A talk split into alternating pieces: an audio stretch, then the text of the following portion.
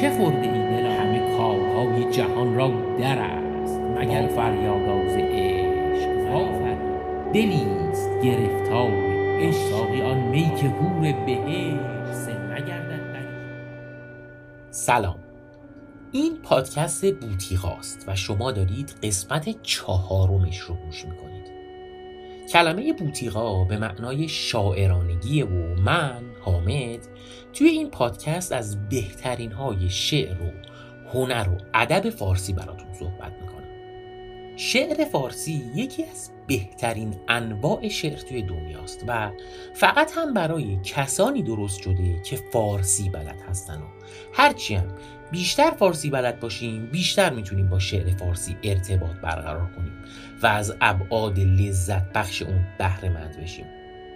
ما توی این پادکست قصدمون اینه که این ارتباط بین شنونده فارسی زبان با شعر فارسی رو بیشتر و محکمتر بکنیم.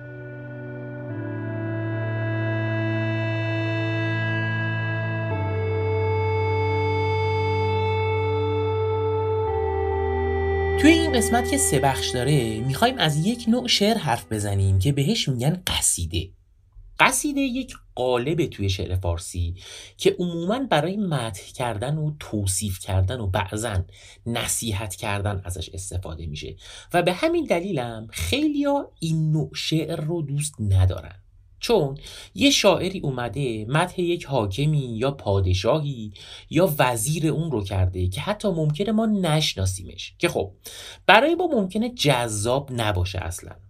و همین عدم جذابیت باعث میشه که خیلی از قصیده ها و جالبی اونا و جذابیتشون از دیدگان ما پنهون بمونه. که توی این قسمت من قصد دارم چند تا هست. شاهکارای شعر فارسی رو که در قالب قصیده هستن رو برم سر وقتشون. قصیده کوهنترین قالب شعر فارسیه. یا حداقل از قدیمی ترین قالباییه که توی شعر فارسی استفاده می شده که مصراع اول بیت اول. با تمام مصراعهای دوم بقیه بیت ها همقافی است. در واقع بیت اول به اصطلاح مسرعه و باقی مصراعهای زوج هم با اینا همقافیه هستند یه قالب دیگه ای هم داریم به نام قطعه که مثل همین قصیده است. منتها فقط مصرعهای زوج با هم هم قافیه هستن و بیت اولش مسرع نیست و فرق قالب قطعه با قصیده هم توی همینه. قالب کلی قصیده دقیقا به شکل قالب غزله. اتفاقا وقتی میگیم قصیده کوهنترین قالب شعر فارسیه در واقع مادر و پدر خیلی از قالبای دیگه است. مثلا قالب غزل از دل قصیده متولد شده که حالا جلوتر بریم توضیح میدم جزئیاتش رو.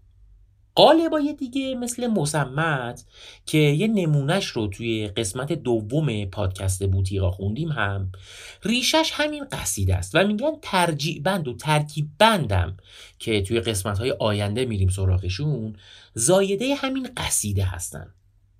همونطور که گفتم قصیده یه قالب شعریه که برای توصیف و مدح به کار میره. مدح هم یعنی اینکه شاعر بیاد از یه فردی تعریف و تمجید کنه. حالا این متن می‌تونه مال یه آدمی باشه که هم عصر شاعره که خب احتمالا شاعر به نیت سله یا پول و جایگاه و مقام داره متن می‌کنه که البته گفتم احتمالا و ممکنه حالا رفاقتی بوده باشه. یا اینکه طرف هم اصر شاعر نیست و به اصطلاح مده بیسله می‌کنه. مثلا اگر قسمت دوم پادکست رو شنیده باشید ملک و شعرای بهار مده سعدی ای رو می‌کنه که چند قرن قبل از خودش زندگی می‌کرده. بگذاریم. در زمان قدیم وقتی شاعر قصیده سرا می‌خواسته شروع کنه به کار مستقیم شروع می‌کرده مدح و توصیف. که به این نوع قصیده میگن قصیده مقتضب که حالا اسمش خیلی هم مهم نیست بدونید ولی بعدا یک سری قصیده سروده شد که شاعر قبل از اینکه وارد فاز مدح و توصیف بشه می اومده یه مقدمه ای که عموما موضوعش عشق و عاشقی یا توصیف باغ و چمن و عید و بهار و امثال هم بوده رو درست می‌کرده و میذاشته اول شعرش که توجه اون ممدوح یعنی اون آدمی که داره مدحش می‌کنه رو یا شنونده رو جلب خودش کنه. و بعد از اون بوده که می‌رفته سراغ اصل موضوع. که به این نوع قصیده که اکثر قصیده های خوب هم از این جنس هستن قصیده مشبب یا غیر مقتضب میگن. به تیکه اول این نوع قصیده که اون مقدمه قبل از متن باشه میگن تقزل یا نصیب.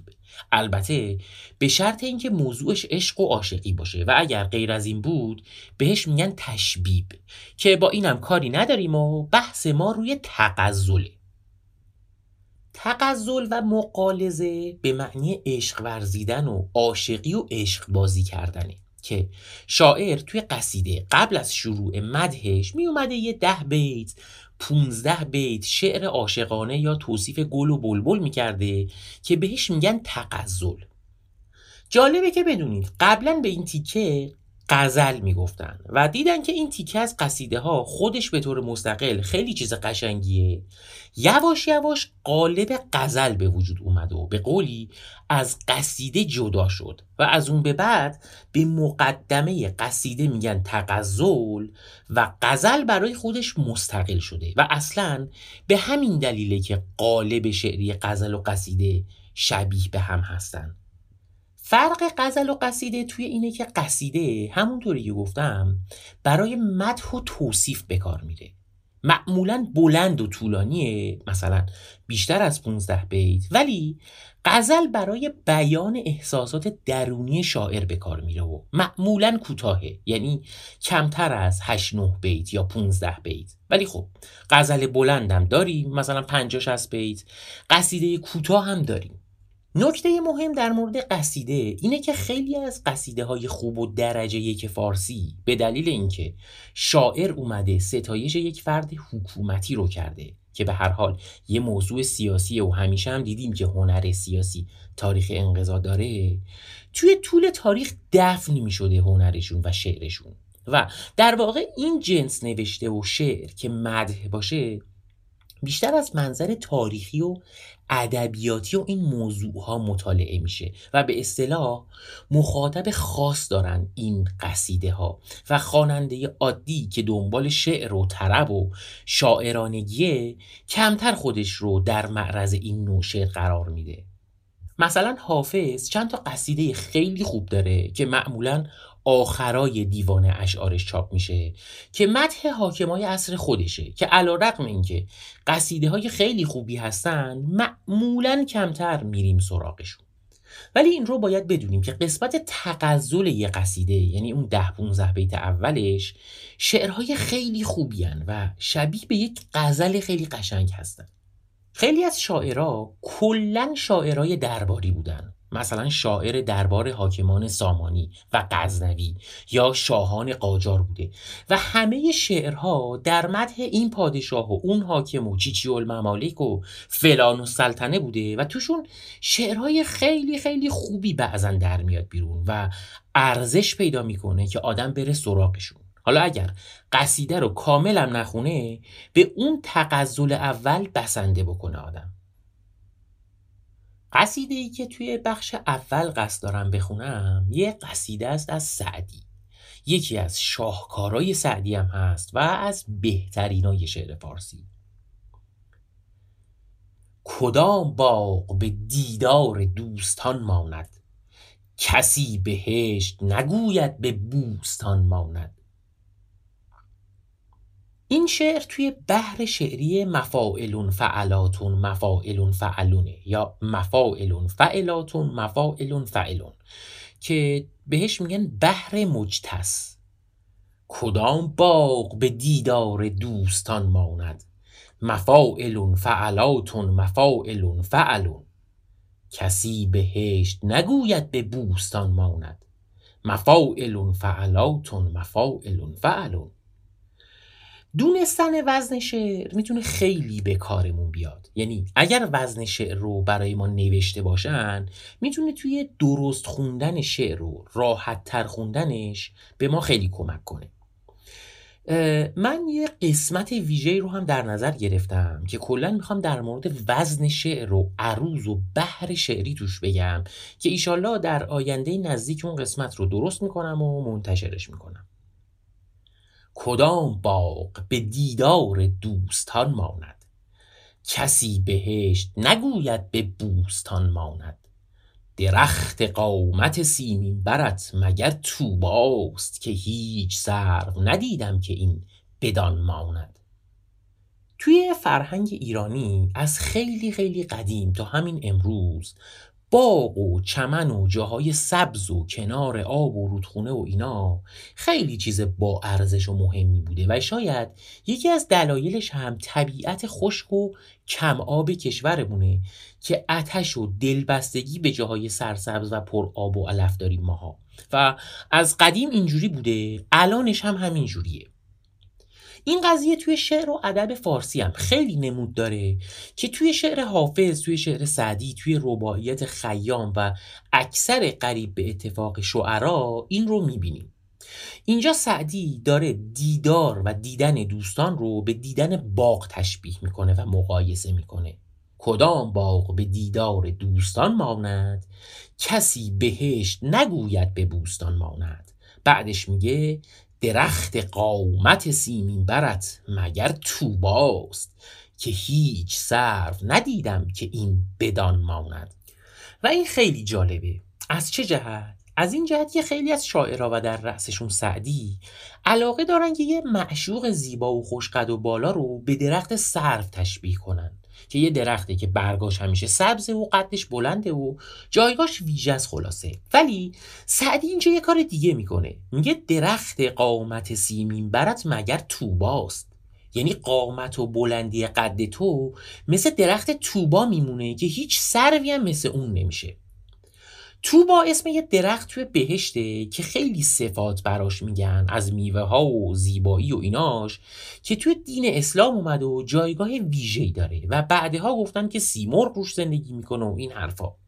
خلاصه اینجا سعدی پا رو فراتر می‌ذاره و معشوق رو با درخت توبا که از سروم بهتره مقایسه می‌کنه. گل دروی به یک روی با تو دعوی کرد. دگر رخش ز خجالت به زعفران ماند. اینم از شاه بیتای این شعر واقعا. گل همونجوری که توی قسمت های قبلی هم در موردش حرف زدیم توی شعر سعدی منظور گل روزه. ظاهرا اینو گلی وجود داشته که گل برگاش یه روش زرد بوده و اون ورش یعنی توش قرمز که بهش گل درویه هم می‌گفتن. حالا من نمی‌دونم. این چیزی که من دیدم رنگ زرد و قرمزش با همه و این ورش نیست. حالا من اطلاع زیادی ندارم تو این زمینه ولی منظورش همچین گلی بوده ظاهر و اینجا سعدی داره میگه که یه ور این گل با تو دعوی کرده یعنی ادعا کرده و قرمز شده و دگر رخش ز خجالت به زعفران ماند. و اون ورشم بابت همین کار از خجالت زرد شده. کجاست آنکه به انگشت می نمود هلال؟ که از ابروان تو انگشت بر دهان ماند. اونی که هلال ماه رو با انگشت نشون می‌داد اون کجاست که وقتی ابروهای تو رو ببینه انگشت به دهن و متحیر بمونه؟ هر آنکه روی تو بیند برابر خورشید میان رویت و خورشید در گمان ماند. عجب مدار که تا زنده ام محب تو ام که تا به زیر زمینم در استخوان ماند. که خب مشخصه که چی میگه و بعدش میگه شگفت نیست دلم چون انار اگر بکفد که قطره قطره خونش به ناردان ماند. انار رو هم دیدید دیگه. وقتی خیلی رسیده باشه یه حالت ترک خورده و شکافته شده پیدا می‌کنه که کفیدن به معنی شکافته شدن و ترک خوردنه. سعدی دل ترک خورده رو به ترک روی انار تشبیه می‌کنه و قطره قطره خون دل رو به دونه های انار تشبیه می‌کنه. ناردان یعنی دانه انار. غریق بحر مودت. ملامتش مکنید که دست و پا بزند هر که در میان ماند. مودت هم یعنی مهربانی و صداقت. و میگه کسی که توی دریای صداقت غرق شده رو ملامت نکنید که اشاره به بیتابی و ناشکیبایی عاشقه که شبیه به غرق شده تو آبه. به تیر غمزه اگر سید دل کنی چه عجب که ابروانت به خمیدن کمان ماند. که اینجا هم حرکات از روی ناز چشم و ابرو رو به تیر تشبیه کرده. جفا مکن که نماند جهان و هرچه در اوست. وفا و صحبت یاران مهربان ماند. اگر تو روی به هم درکشی چون نافه مشک طمع مدار که بوی خوشت نهان ماند. مشک یه ماده معطری بوده که از نافه یه آهویی می‌گیرن که بهش میگن آهوی خوتنی که جنس نرش نزدیک اندامای جنسیش که نزدیک نافش میشه یه ماده ترشح می‌کنه در فصل جفتگیری برای جذب حیوان ماده که به صورت یک خون خشک شده از ناف حیوان میفته که یه ماده بسیار بسیار خوشبو گرانبهاییه. وقتی که باز می‌کردن این نافه مشک رو به اصطلاح نافه گشایی می‌کردن فوق العاده بوش میپیچیده تو فضا و بازش هم نمی‌کردن باز بوی خوشش رو نمی‌شده پنهان کنن. پنهان کردن بوی مشک از این بابت قضیه مهمی بوده در قدیم که چون این ماده فوق العاده گرانبها بوده و کاروانها و تجاری که مشک جابجا می‌کردن خیلی در معرض حمله و قارت راهزن و دزدا بودن یه چالش همیشگی داشتن که چطوری این ماده رو بسته بندی و بارگیری کنن که بوش پنهان بمونه و راهزنان نتونن پیداش کنن. چون چنان بویی داشته که تا چند فرسنگ هم قابل تشخیص بوده. و این اصطلاح که کسی که مشک داره و چیزی که مثل مشک میمونه نمی‌تونه بوی خوبش و ذات خوبش رو پنهان نگه داره ریشه تو همین قضیه داره. و اینجا هم که سعدی میگه اگر تو روی به هم درکشی چون نافه مشک طمع مدار که بوی خوشت نهان ماند مستقیما اشارش به همین موضوعه و داره میگه که تو مثل مشک میمونی و هر کاری هم که بکنی نمی‌تونی این بوی خوشت رو پنهون نگه داری. کلا این نافه مشک و نافه گشایی و بوی خوش این ماده خیلی زیاد توی شعر فارسی جایگاه داره و امثال سعدی و حافظم که سرآمد استفاده این مفهوم هستن توی شعراشون. تو مرده زنده کنی گر به عهد بازایی که عود یار گرامی به عود جان ماند. به عهد اومدن یعنی سر قول اومدن و بر سر قول و قرار بازگشتن. و میگه تو اگر به عهد بازایی یعنی به پیمان و عهدی که بستی برگردی مرده رو زنده می‌کنی. که عود یعنی بازگشتن. مثلا عودت اگر شنیده باشید یعنی پس دادن یه چیزی. که عود یار گرامی یعنی برگشتن یار گرامی به عود جان یعنی برگشتن جان میمونه که به مصرع قبلی برمیگرده که با برگشتن یار به سمت عاشق جون به بدن برمیگرده که مفهوم آشنا و تکرار پذیری هم هست توی شعر سعدی. لبی که بوسه گرفتم به وقت خنده از او به برگرفتن مهر گلاب دان ماند. اینم معنیش مشخصه. گلابدان یه پارچی بوده که توش گلاب میریختن و در این پارچ رو هم بهش میگه مهر گلابدان و بوسیدن لب یار در هنگام خندیدن رو تشبیه می‌کنه به باز کردن در گلابدان. خب این قصیده رو من اینجا تموم می‌کنم چون تقزل این قصیده اینجا تموم میشه و از بیتهای بعدی سعدی میره توی مدح کردن ممدوحش. پس. بریم یه بار دیگه این شعر رو از اول گوش کنیم و بعدش بریم سراغ شعر بعدی.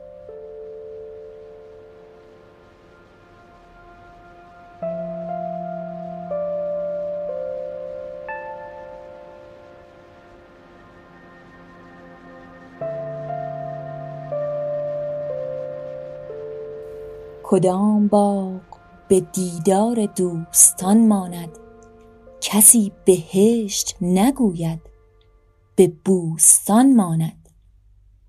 درخت قامت سیمین برت مگر توباست که هیچ سرو ندیدم که این بدان ماند.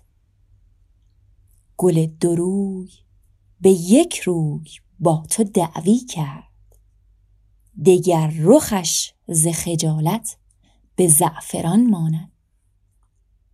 کجاست آنکه به انگشت می نمود هلال کذب روان تو انگشت بر دهان ماند هر آنکه روی تو بیند برابر خورشید میان رویت و خورشید در گمان ماند عجب مدار که تا زنده ام محب تو ام که تا به زیر زمینم در استخوان ماند. شگفت نیست دلم چون انار اگر بکفد که قطره قطره خونش به ناردان ماند. غریق بحر مودت ملامتش مکنید که دست و پا بزند هر که در میان ماند. به تیر غمزه اگر صید دل کنی چه عجب که ابروانت به خمیدن کمان ماند. جفا مکن که نماند جهان و هرچه در اوست. وفا و صحبت یاران مهربان ماند. اگر تو روی به هم در کشی چون نافه مشک طمع مدار که بوی خوشت نهان ماند. تو مرده زنده کنی گر به عهد بازآیی که عود یار گرامی به عود جان ماند. لبی که بوسه گرفتم به وقت خنده از او به برگرفتن مهر گلابدان ماند.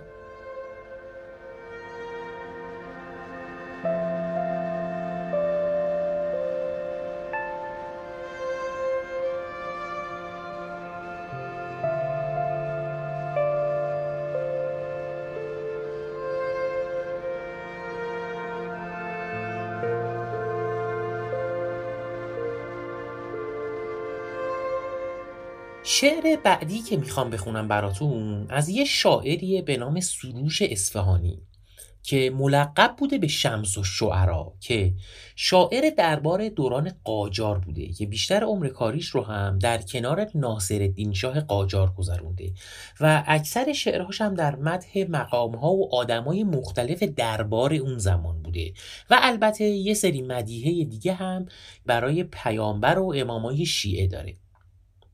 این آدم حدود 200 سال پیش به دنیا اومده و 60 سالی هم عمر کرده و گفتم که شاعر دربار قاجار بوده و بسیار هم شاعر خوشقریحه‌ای بوده و شعر خوب و قصیده زیاد داره و مسمتهای خیلی خوبی هم داره که حتما سراغشون میریم.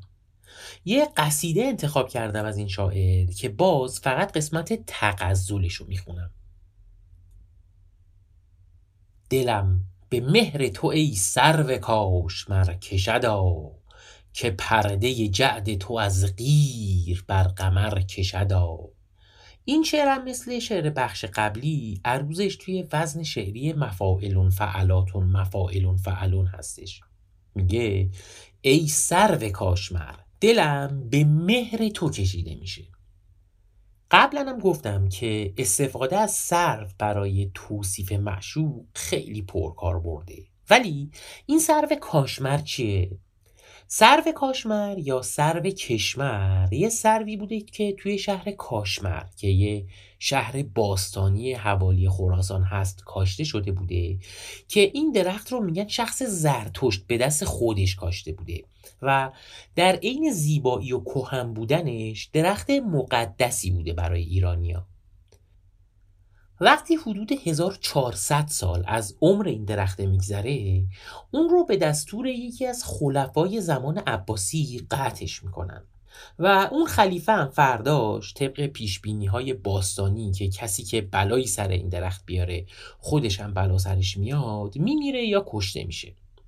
حالا کاری به این داستان و ایناش نداریم. سرو کاشمر دیگه بهترین سرواست جعد یعنی موی پیچ و تاب خورده و خیلی وقتها سیاهی مو رو با کلمه غیر قاطی می‌کنن که سروش اسفانی هم این کار رو زیاد توی شعراش می‌کنه و در کنار سیاهی غیر از سفیدی ماه یا قمر استفاده می‌کنه که غیر و قمر اللحاظ کلامی به هم نزدیکن و اللحاظ مفهومی متضاد. دلم به مهر تو ای سرو کاش مرکشدا که پرده جعد تو از غیر بر قمر کشدا. که خیلی قشنگه دیگه پرده جعد توی سیاهی شب و روشنایی ماه و اینا تشبیهات و استعاره های درجه یک شاعران است دیگه. زتنگ بستن تو بر میان خیش کمر چه رنج ها که میان تو از کمر کشدا. کمر بستن یعنی همت کردن برای انجام کاری. که میگه وقتی می‌خوای یه کاری بکنی چنان همت و انرژی می‌ذاری و چنان تنگ میبندی کمرت رو که کمرت رنج می‌کشه. و حواسمون هم هست دیگه که شاعر توی این قصیده می‌خواد مده کنه و این بیت یه مقداری بار مدهی داره که به نظر من قابل چشم پوشیه. تو راست روی لطیف و مراست طبع لطیف.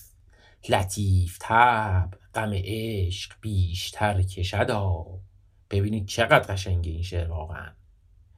عبیر بوی کند دست و مشک بوی کنار کسی که دست بدان زلف گل سپر کشدا عبیر یه ماده خوشبویه که با زعفرون درست می‌کردن یا با مشک و کافور و کلا به عنوان یه ماده خوشبو توی شعر مصرف میشه.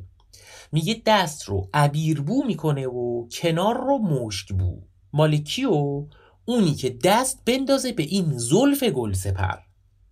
به ماه مانی و سرو و مرا همیشه به بر. خوشان که سرف در آغوش و مه به بر کشدا. این مشخصه. میگه مثل ماه میمونی و مثل سرف و همیشه هم توی بغل منی و خوش به حال اونی که سرف تو بغلشه و این ماه رو تو آغوش می‌گیره. سزد غلام شوم پیش خاجه گوهری اگر برشته چو دندان تو گوهر کشدا. میگه اگه یه جواهر سازی خاجه گوهری یعنی جواهرساز. بتونه گوهر و جواهر رو کنار هم یه جوری بچینه که توی یه رشته شبیه به دندونای تو بشه من میرم قلاب و نوکر اون آدم میشم. که قلوب شاعران است دیگه. می‌خواد بگه دندونای تو مثل جواهرایی میمونه که کنار هم چیدن. اون رو اینجوری بیان می‌کنه. سزد غلام شوم پیش خاجه گوهری اگر به رشته چو دندان تو گوهر کشدا.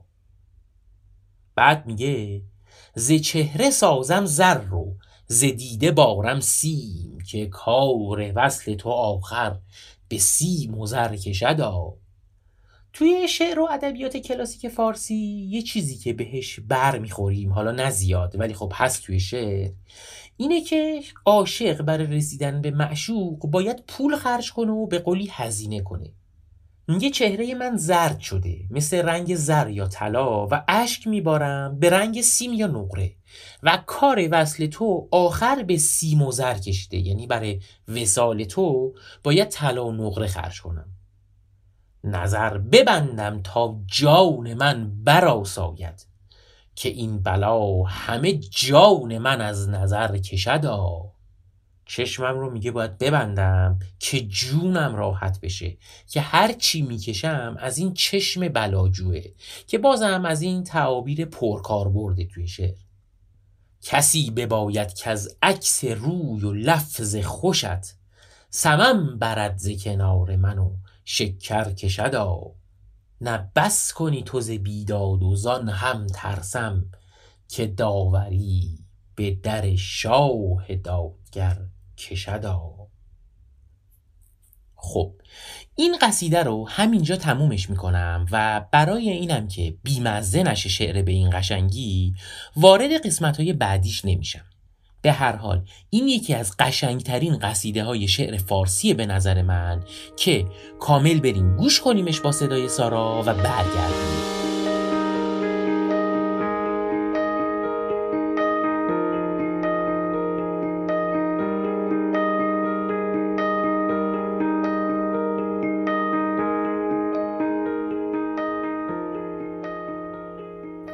دلم به مهر تو ای سرو کاشمر کشدا که پرده جعد تو از قیر بر قمر کشدا.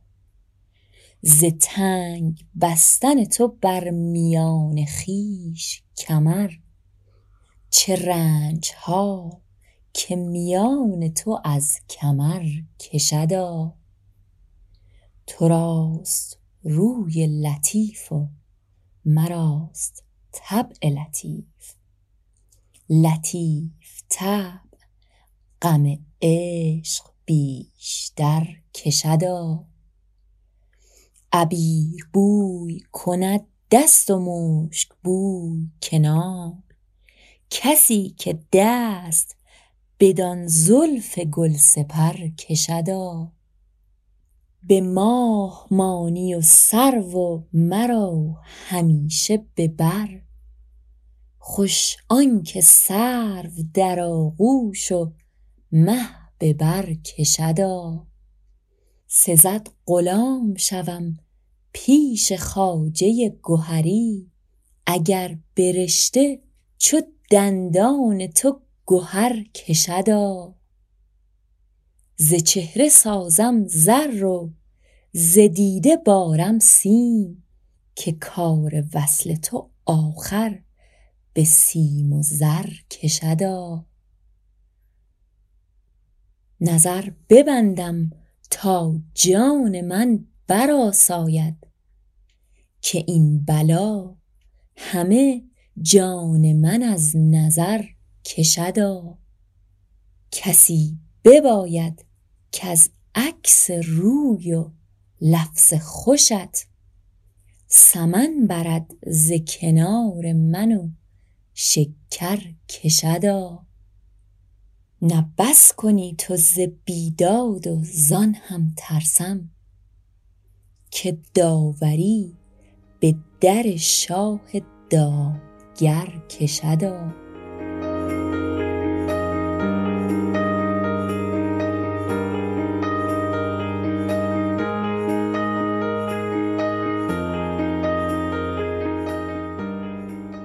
توی بخش سوم این قسمت می‌خوام یه شعری رو بخونم از یک شاعری به نام فروخی سیستانی که این شاعر هم عصر فردوسی بوده و جالبم هستش که بدونید که هم فردوسی شاه محمود غزنوی رو بارها خطاب کرده توی شاهنامهش و همین که فرخی شعرهای مدح گونه زیادی برای شاه محمود داره که بحث شاه محمود و فردوسی و اینا یه بحث خیلی چالشیه که اصلا بحث ما نیست و ما واردش نمی‌خوایم بشیم. این قصیده که از فرخی می‌خوایم بخونیم داستان خیلی جالبی داره. فرخی یه شاعر خیلی جوونی بوده که خیلی جویای نام و اینا بوده و به یه طریقی خودش رو میرسونه به وزیر یکی از حاکمهای محلی تحت سلطه سامانیان و بهش میگه که من شاعرم و اینا و یه شعری براش می‌خونه. طرفم یه نگاه به سر و ریخت فرخی میندازه که خیلی ساده و به اصطلاح بدوی و اینا بوده و کفشش رو می‌بینه و لباس مندرس و ایناشو و باورش نمیشه که این شعر رو این آدم سروده باشه. حالا برای اینکه دل فرخی رو هم نشکونه و یه جورایی هم دست به سرش کنه میگه که فردا پادشاه می‌خواد بیاد توی یک جای سرسبزی و براش می‌خوان یک سری اسب بیارن که طی یک جشن و مراسم عیش و اشرتی این اسبها رو به اصطلاح داغ بذارن روشون و مهر پادشاه رو روشون بزنن و اینا. تو هم برو. یه شعر بگو برای این مناسبت و منم فردا می‌ذارم. بیای و این شعر رو بخونی برای پادشاه. که خب گفتم دیگه می‌خواسته یه سنگی بندازه جلوی پای فروخی که بذاره و بره. ولی فرخی میره یک شبه یه قصیده ای میگه که من دیگه چیزی نمیگم دربارش و میخونمش که ببینید چی کار کرده. اینم بگم که این قصیده معروف به قصیده داغگاه یعنی محلی که اسبها رو داغ و نشون میذاشتن. چون پرند نیلگون بر روی پوشد مرغزار پرنیان هفت رنگ اندر سرارت کوهسار. خاک را چون ناف آهو مشک زاید بی قیاس. بید را چون پر توتی برگ رویت بیشمار دوش وقت نیم شب بوی بهار آورد باد. حبذا باد شمال و خرما بوی بهار. قبل از اینکه من بخوام توضیحات رو بدم باید چند تا چیز خیلی مهم بگم. اول اینکه قسمت اول این قصیده رو دیگه نمیشه بهش گفت تقزل بلکه اسمش تشبیبه چون بیشتر وصف باغ و چمن و ایناست و معاشقه در کار نیست. دوم اینکه این شعر توی وزن فائلاتون فائلاتون فائلاتون فائلونه که میشه بحر رمل. و از این جهت وزن مهمه که این شعر رو همینجوری بذاریم جلومون رو بخوایم بخونیم خیلی سخته و با دونستن وزنش و چند بار تکرارش می‌تونیم راحت تر باش ارتباط برقرار کنیم و بخونیمش. چون پرند نیلگون بر روی پوشد مرغزار فائلاتون فائلاتون فائلاتون فائلون پرنیان هفت رنگ اندر سرارت کوزار فائلاتون فائلاتون فائلاتون فائلون سوم اینکه فرخی یه شاعر لفظ بازیه و خیلی توی شعراش لفظ بازی می‌کنه و شعراش به اصطلاح خیلی سخت فهم هستن. اینقدر هم تشبیهات عجیب غریب و استعاره های زیاد به کار می‌بره که شعر رو فوق العاده گوش نواز می‌کنه و به اصطلاح شاعرانگی و بوتیقای شعرش خیلی قشنگ و زیباست. ولی در عین حال خیلی هم درکش رو مشکل می‌کنه و جزء شاعرای به نام سبک خراسانیه و خیلی کلام فاخری داره. و به دلیل اینکه کلمات استفاده شده توش زیاده و تشبیهات و استعاره ها هم زیاده یک مقداری مجبورم بیشتر توضیح بدم ابیات رو و به قولی پیشا پیش زیاده گویی منو ببخشی خب بریم سراغ شعر. چون پرند نیلگون بر روی پوشد مرغزار پرنیان هفت رنگ در سرارت کوهسار پرند یعنی حریر و پارچه ابریشمی ساده و پرنیان یعنی حریر منقش و پارچه ابریشمی طرحدار. مرغ هم یعنی چمن و علف و مرغزار هم یعنی علفزار و مرتع و چمنزار و به جاهای خیلی سرسبز و پر آب و علف مثل دامنه کوه و اینا می‌گفتن مرغزار. می‌خواد بگه همه جا سرسبزه و کلی گل رنگارنگ هم شکفته شده. میگه مرغزار حریر نیلگون روی خودش کشیده و کوهسارم خودش رو با ابریشم رنگارنگ پوشونده. میزان تشبیه و استعاره رو ببینید دیگه. خاک را چون ناف آهو مشک زاید بی قیاس. بید را چون پر توتی برگ رویت بی شمار اینم مثل بیت قبل. میگه خاک مثل مشک بوی خوب میده و انگار کلی مشک روش ریختن و بیت هم برگای قشنگی مثل پر توتی در آورده. دوش وقت نیم شب بوی بهار آورد باد. حبذا باد شمال و خرما بوی بهار. یعنی آفرین باد شمال خوشا باد شمال و چه خرم بوی بهار. باد گویی مشک سوده داردن در آستین. باغ گویی لعبتان ساده دارد در کنار. بادم داره با خودش مشک سوده یعنی مشک ساییده شده میاره و بوی خوش رو پراکنده می‌کنه و باغم کلی لعبت و زیباروی قشنگ توی خودش داره که استعاره از گل و بوته هایی که اونجا هستن. کلا توی شروع این قصیده داره توصیف باغ و چمن رو می‌کنه فرخی و خیلی هم قشنگ و شاعرانه داره این کار رو می‌کنه. ارغوان لعل بدخشی داردن در مرسله نسترن لولوی لالا داردن در گوشوار. ارغوان گل یه درختیه که گلای صورتی رنگ حالا متمایل به قرمز داره بدخشان هم یه شهری توی افغانستان فعلی که معروف به داشتن سنگهای قیمتی و سنگهای خیلی قشنگ. نسترن هم یک گیاه خودرو از خانواده گل روزه که رنگش صورتی متمایل به سفیده و لولوی لالا هم یعنی مروارید درخشان. و میگه ارقوان یه گردنبند با یک گوهر قرمز قشنگ انداخته گردنش که اشاره به رنگ ارقوانه و نسترن هم یک گوشواره مروارید انداخته تو گوشش که خب باز اشارش به رنگ نسترنه. تا برآمد جامهای سرخ رنگ بر شاخ گل پنجه ها چون دست مردم سر برارد از چنار. یه گل که خب همون گل روزیا سوریه شکفته شده و مثل جام شراب شده و برگای درخت هم مثل دست آدما اومده که جام رو بگیرن دستشون. دیگه چیزی نگم من از قشنگی این شعر دیگه. باغ بوقلمون لباس و راق بوقلمون نمای. آب مروارید رنگ و ابر مروارید بار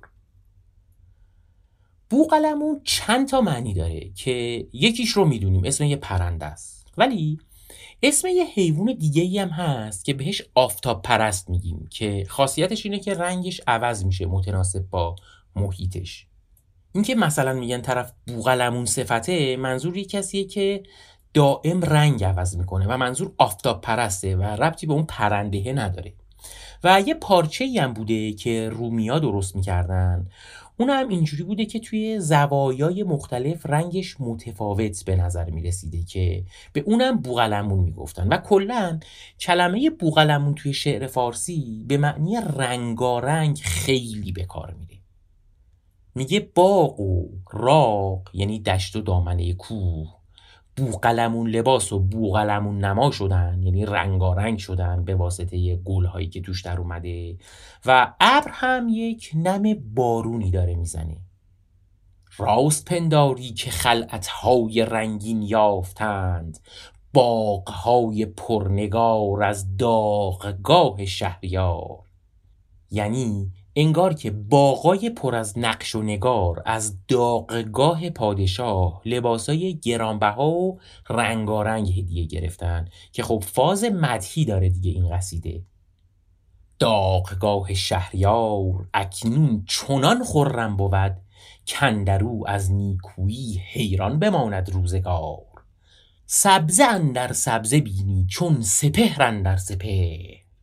خیمه اندر خیمه بینی چون حصار اندر حصار. سبزه ها با بانگ رود مطربان چرب دست خیمه ها با بانگ نوش ساقیان میگسار.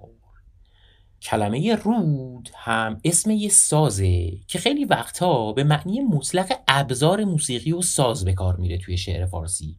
کلمه رود به معنی ساز خیلی هم پرکار برده توی شعر خیلی.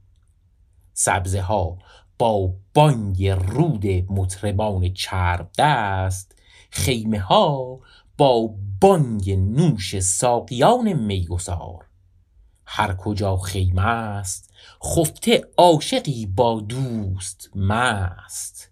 هر کجا سبزه است شادان یاری از دیدار یار. عاشقان بوس و کنار و نیکوان ناز و اتاب مطربان رود و سرود و میکشان خواب و خمار. روی هامون سبز چون گردون ناپیدا کران. روی صحرا ساده چون دریای ناپیدا کنار. هامون هم یعنی دشت و صحرا. و بعد میگه اندران دریا سماری وان سماری جانور.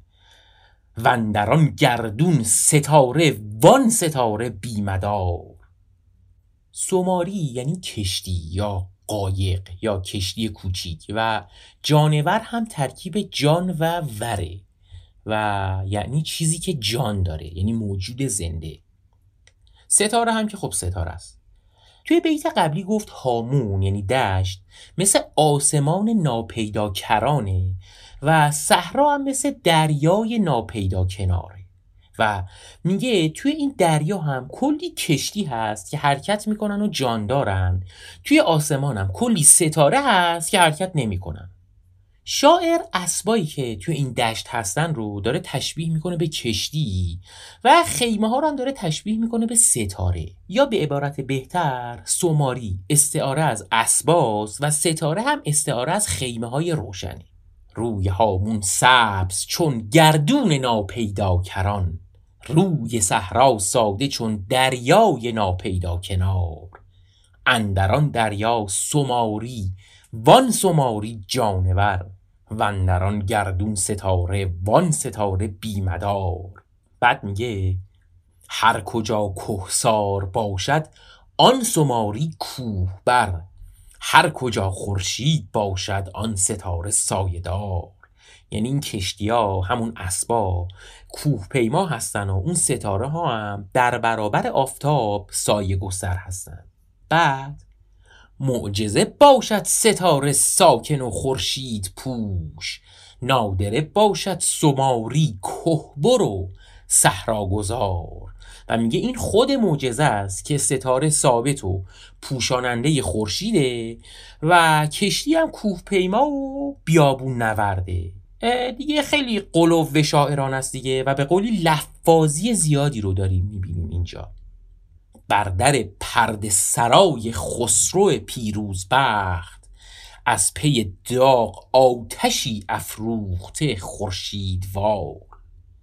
حالا کنار خیمه پادشاه یه آتیش خیلی بزرگ خورشیدواری هم برای داغ کردن اسبها درست شده و برکشیده آتشی چون مترد دیبای زرد گرم چون طبع جوان و زرد چون زر ایار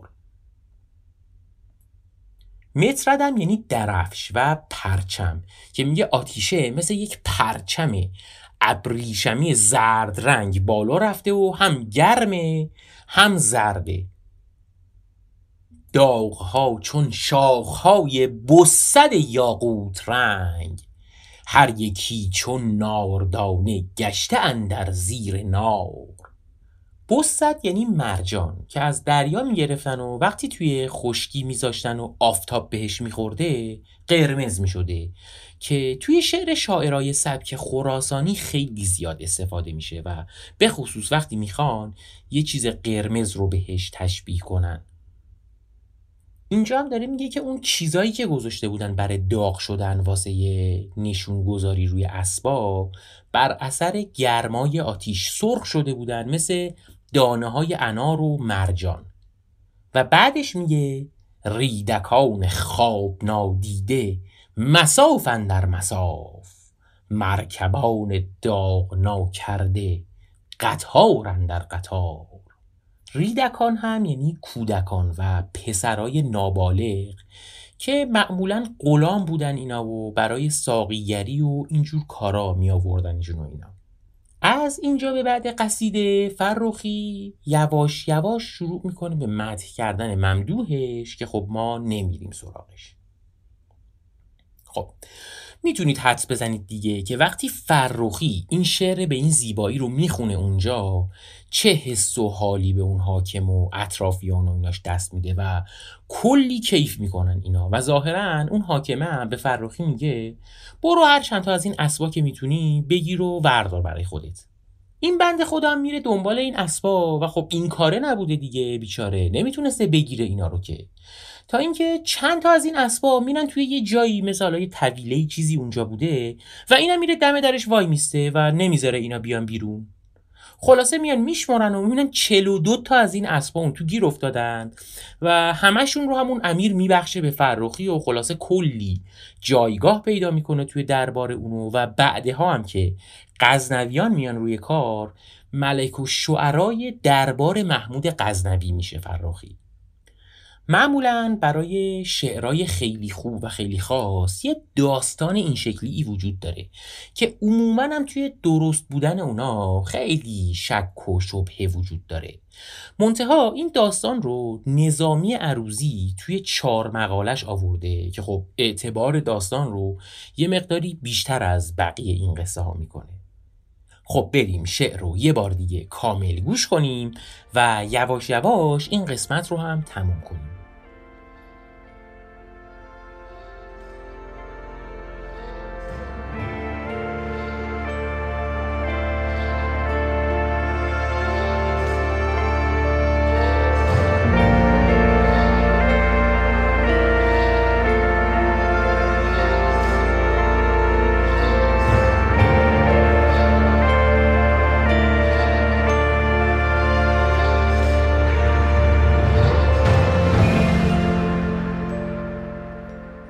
پرند نیلگون بر روی پوشد مرغزار. پرنیان هفت رنگ اندر سر آرد کوهسار. خاک را چون ناف آهو مشک زاید بی قیاس. بید را چون پر طوطی برگ روید بی شمار. دوش وقت نیم شب بوی بهار آورد باد حبذا باد شمال و خرما بوی بهار. باد گویی مشک سوده دارد اندر آستین. باغ گویی لعبتان ساده دارد در کنار. ارغوان لعل بدخشی دارد اندر مرسله. نسترن لولوی لالا دارد اندر گوشوار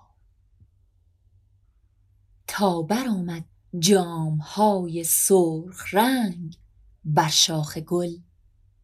پنجه ها چون دست مردم سر برآورد از چنار. باغ بوقلمون لباس و راغ بوقلمون نمای. آب مروارید رنگ و ابر مروارید بار. راست پنداری که خلعتهای رنگین یافتند. باغهای پرنگار از داغگاه شهریار. داغگاه شهریار اکنون چنان خرم بود کاندرو از نیکویی حیران بماند روزگار.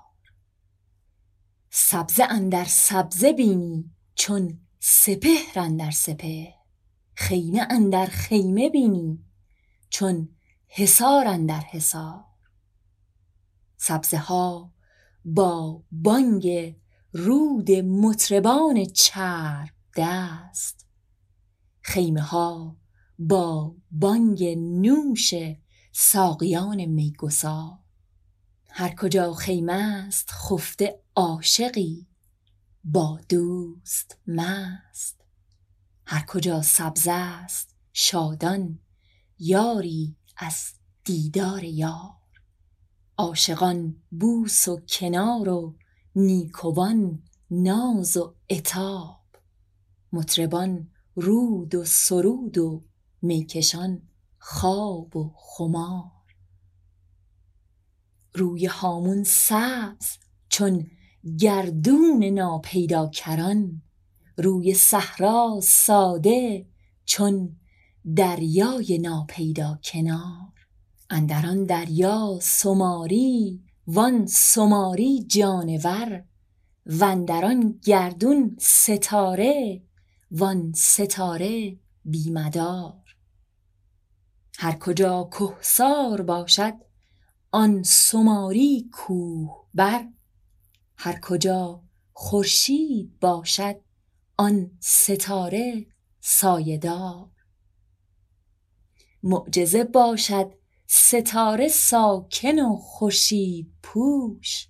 نادره باشد سماری کهبر و صحراگذار بر در پرده سرای خسرو پیروزبخت از پی داغ آتشی افروخته خورشیدوار برکشیده آتشی چون مطرد دیبای زرد گرم چون طبع جوان و زرد چون زر عیار.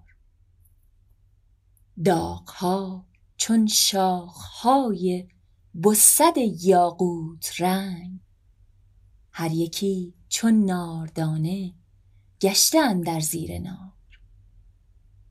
ریدکان خواب نادیده مصاف اندر مصاف مرکبان داغ ناکرده قطار اندر قطار.